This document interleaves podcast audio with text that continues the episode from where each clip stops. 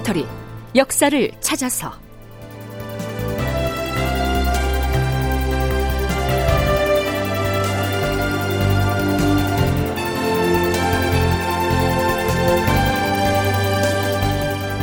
제 911편 의병장 김덕령의 억울한 죽음. 극본 이상락 연출 최홍준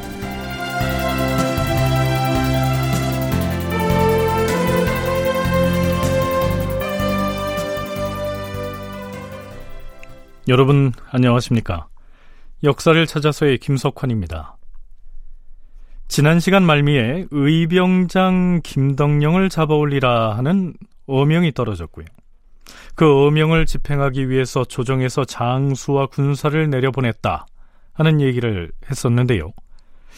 자, 싱겁게도 그들이 내려가기 전에 김덕령은 이미 진주의 감옥에 갇혀 있었습니다. 칠포령이 떨어졌다는 소문을 미리 전해들은 도원수 권율이 김덕령이 항거를 하고 나설 수도 있었기 때문에 그를 미리 잡아두었던 것이지요. 물론 권율은 자신의 휘하에 있던 김덕령이 반역에 가담하지 않았다는 사실을 믿었지만 일단은 어명이 떨어졌기 때문에 신병을 확보해 둔 것이겠죠. 처음에 권율은 김덕령을 잡아 가두는 일을 경상좌도 병마절도사 성윤문에게 지시했었는데요. 그 과정은 이렇습니다. 성윤문은 김덕령이 주둔하고 있던 진영으로 혼자서 말을 타고 찾아갑니다.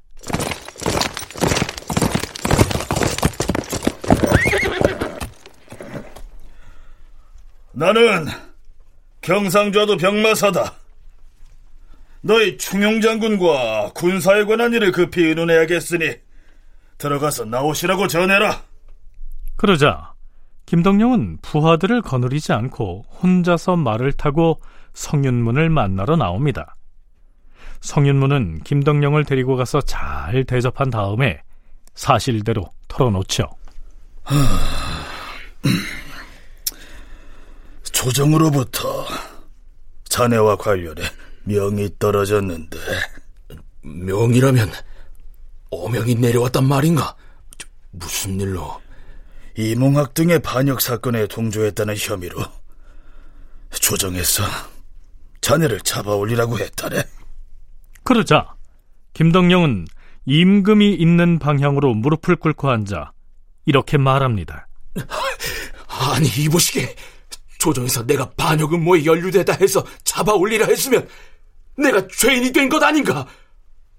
헌데 어찌 자넨 죄인인 날 이리 잘 대접해 주는 것인가? 성윤무는 김덕령이 억울한 지경에 처하였다는 사실을 알고 있었으므로 그에게 칼을 씌우지 않고 두 손에 자물쇠만 채워서 옥에 가두었다. 경상우도 관찰사 서성은 김덕령이 이미 잡혀서 옥에 갇혔다는 말을 듣고서 임금에게 이렇게 장계를 올렸다.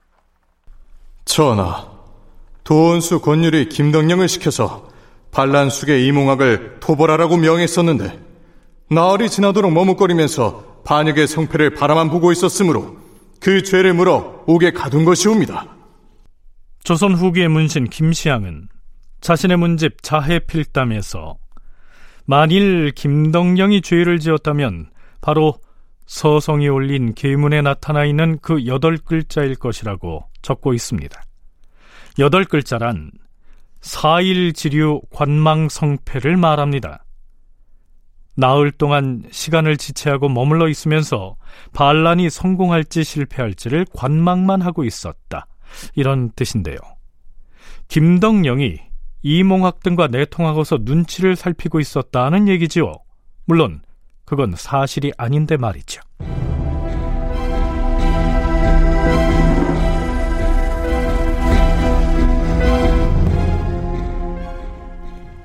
이몽학과 한연이 반란군을 일으키던 초기부터 이름을 들먹였던 인물 중에는 조정의 중신들도 끼어 있었습니다. 병조판서 이덕형이었죠. 물론 이몽학 등이 반란군의 세를 과시하기 위해서 이름을 갖다 댄 것이었지만 어찌됐든 이름이 나왔으니까 이덕형도 가만히 있을 수는 없었겠죠. 그래서 상소를 올립니다.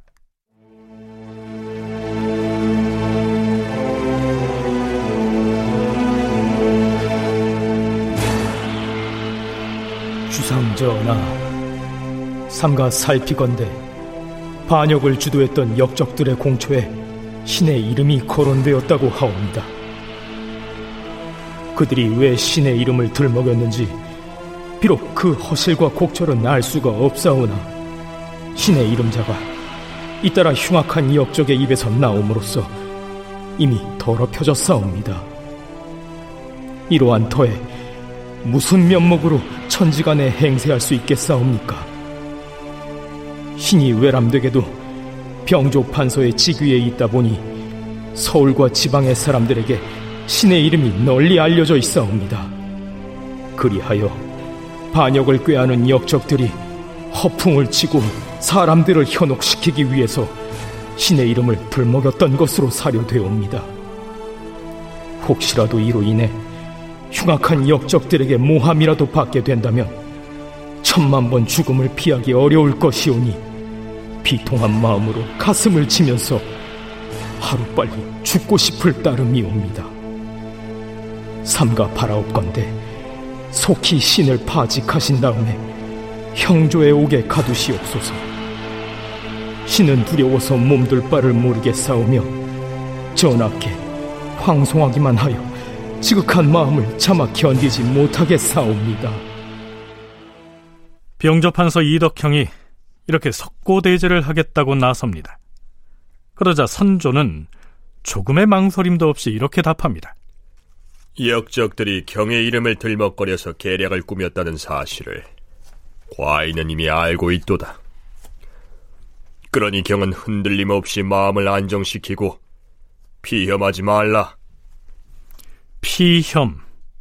이 피혐이란 대간 등으로부터 탄핵을 받은 경우 그 혐의를 피하기 위해서 관직을 내려놓고 대기하는 것을 일컫습니다.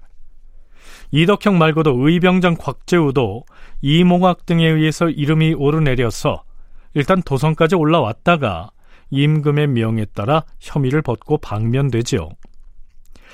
자, 드디어 선조는 친히 나서서 한현을 비롯해서 반란을 주도했던 사람들을 국문합니다. 왕이 친히 국문에 임하고 있었으므로 친국한다. 이렇게 표현하죠. 임금이 별전으로 나아가서 친국하였다. 죄인 한현은 이때 나이가 47세였다. 죄인은 들으라! 너 한현은 역적 이몽학과 결탁하여 반역을 도모한 실상이 여러 명의 공초에서 이미 분명하게 드러났다. 네 놈은 온갖 음모와 비밀스런 계책을 세워서 은연중 우두머리를 자처하면서 반란군을 지휘 배치하고 서로 간에 서찰을 주고받고 하였으니 하늘을 뒤덮는 이놈의 죄악은 차마 말로 다 할 수가 없는 바이다. 사건의 실상과 곡절을 빠짐없이 바른대로 진술하라. 그런데 실록에는 이때의 친국에서 한현이 진술한 내용이 거의 실려 있지 않습니다. 아마도 서울로 압송하기 전에 도원수 권율이 신문했던 내용과 별다를 게 없어서 생략한 것으로 보입니다. 어찌됐든 임금인 선조는 이 반란 사건의 주모자들을 추국하는 일에 대해서 대단히 열정을 보였던 것으로 나타납니다.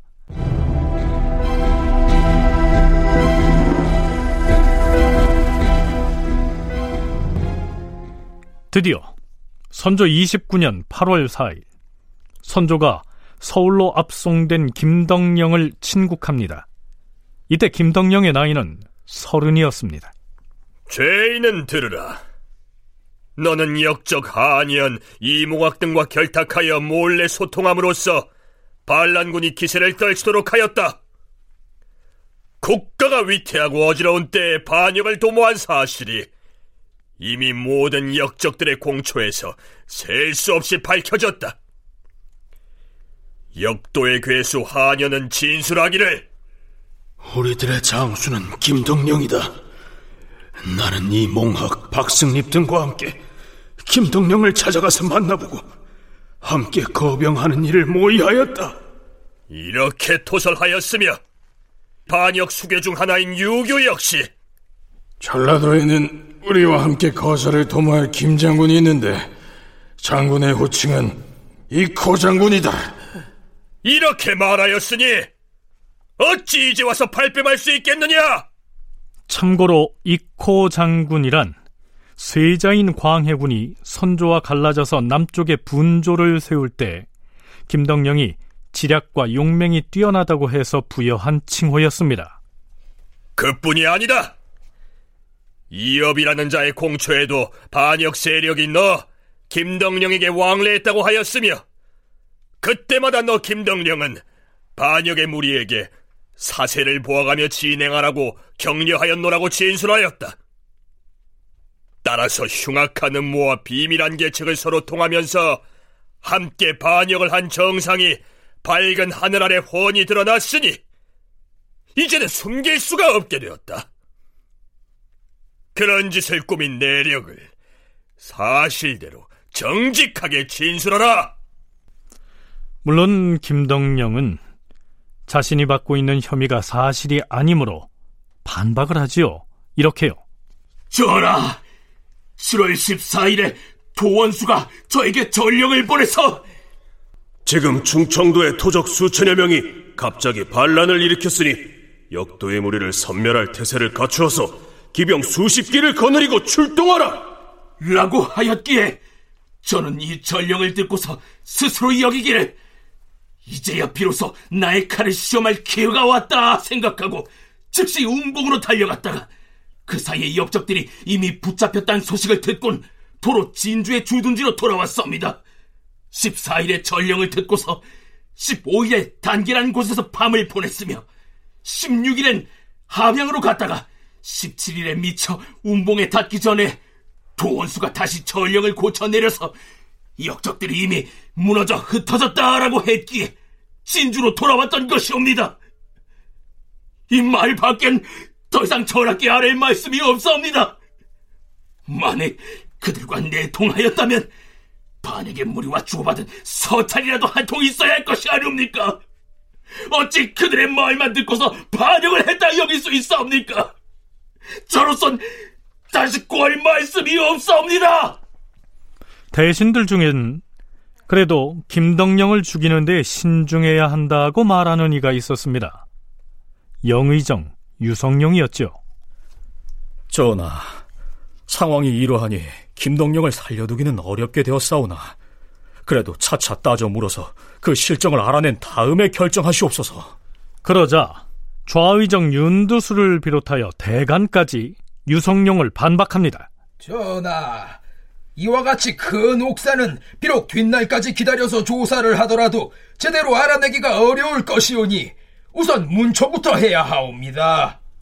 결국 선조는 김덕령을 제거하기로 마음을 정하지요. 난중 잡록 등에는 김덕령의 최후가 매우 비극적으로 기술돼 있습니다.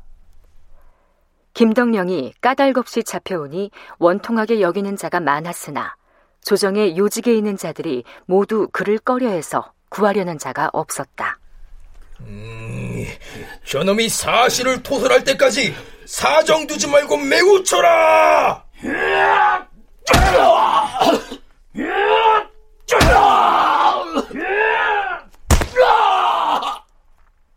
어떤 조정 관리는 고문을 하는 형리들에게 부탁하여 속히 그를 죽이도록 재촉하기까지 하였다.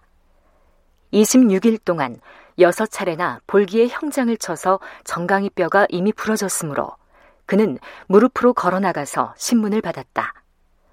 목숨이 겨우 붙어 있었으나 행동 거지는 의연하였다.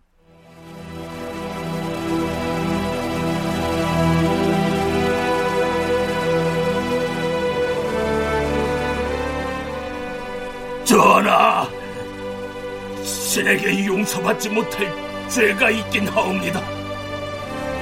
지난 계사년에 어머니가 별세하였기에 마땅히 3년상을 차려드렸어야 하온데 외적을 물리칠 일에 흥분하여서 모자지간에 정을 끊고 상복을 벗어 던지고는 칼을 들고 전장으로 나섰으니 그게 불의를 하고 말았나이다. 이것뿐이오나 자식의 도리를 다하지 못했으니 만 번 죽어도 용서받지 못할 죄이옵니다. 다만 죄담수를 비롯하여 죄 없는 저의 부하들만은 죽이지 마십시오. 이 모습을 지켜본 선조의 반응은 이랬습니다. 김덕령 저자가 초토록 심하게 형장을 내려쳐도 아무렇지도 않게 여기는 걸 보니 참으로 무서운 도적이로다. 자, 그렇다면 선조는 그가 반역에 가담하지 않았다는 사실을 알면서도 왜 죽이려고 했을까요? 서강대 계승범 교수의 얘기입니다. 지방에서 자기 마음대로 움직이는 독자적인 군대, 좋게 말하면 의병, 이거를 기본적으로 싫어할 수밖에 없는 중앙 조정. 더군다나 그 사건이 발생한 공간도 왜군이 현재 없는 충청도 일대고, 이런 상황이 맞물려 가지고 아예 그냥 김덕령을 제거한 게 아닌가. 왜 그러냐면 사실 여기 조선왕조 보면은 본인이 자복을 하지 않은 상태에서는요 판정을 내릴 수가 없고 사형을 언도할 수가 없어요. 그래서 대체로 자복하지 않고 죽었다 이런 표현이 나오는데 이건 대체로 뭐냐면은 장하에 죽는 거예요. 그러니까 고문받다가 죽으면 어쩔 수가 없는 건데 끝내 승복하지 않아요. 나는 죄가 없다. 난 인홍학을 모른다. 그럼 더 고문을 해라 그럴 거 아닙니까? 그렇게 죽여버리는 거죠. 중앙조정의 통제를 받지 않는 의병장이 군대를 거느리고 있다면 국왕에게는 매우 위험한 일이었기 때문에 제거를 한 것이다. 이런 얘기입니다. 계승범 교수의 얘기 중에 김덕령이 장하에 죽었다라고 했는데요. 신문하는 중에 곤장에 맞아 죽었다는 얘기지요. 자, 어찌됐든 이렇게 해서 의병장 김덕령이 제거됨으로써 임진왜란 중에 의병 운동은 끝이 난 셈이죠. 한국해양대 김강식 교수의 얘기입니다.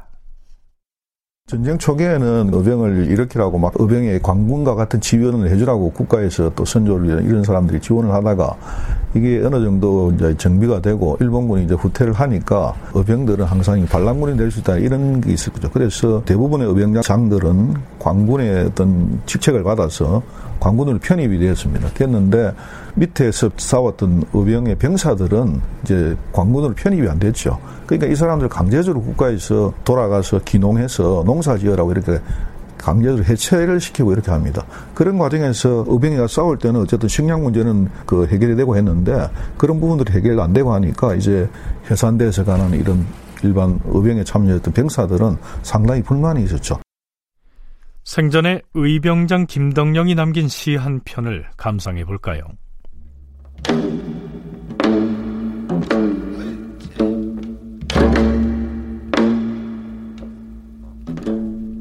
검은고의 노래. 이것은 영웅이 즐길 것은 아니로다. 나는 칼춤을 추며 모름지기 장군의 군막에서 놀 것이다. 뒷날에 외적의 별난이 평정되어 칼을 씻고 돌아온 뒤에 강호에 나가 낚시질을 할 수 있다면 내 무엇을 더 원하리? 다큐멘터리 역사를 찾아서 다음 시간에 계속하겠습니다.